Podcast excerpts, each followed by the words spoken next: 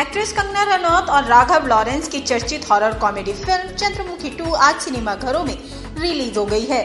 Film को लोगों का खूब प्यार मिल रहा है। फ़िल्म देखने के बाद ट्विटर यानी एक्स पर लोग इसका रिव्यू भी कर रहे हैं। आइए यहाँ दिखाते हैं कि फ़िल्म को लेकर लोगों ने एक्स पर क्या कुछ कहा है।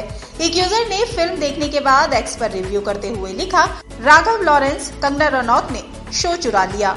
एम एम किरवानी का म्यूज़िक फ़िल्म की आत्मा है। वहीं एक दूसरे यूज़र ने लिखा कि 17 साल बाद भी इसने निराश नहीं किया। कंगना रनौत को नमन।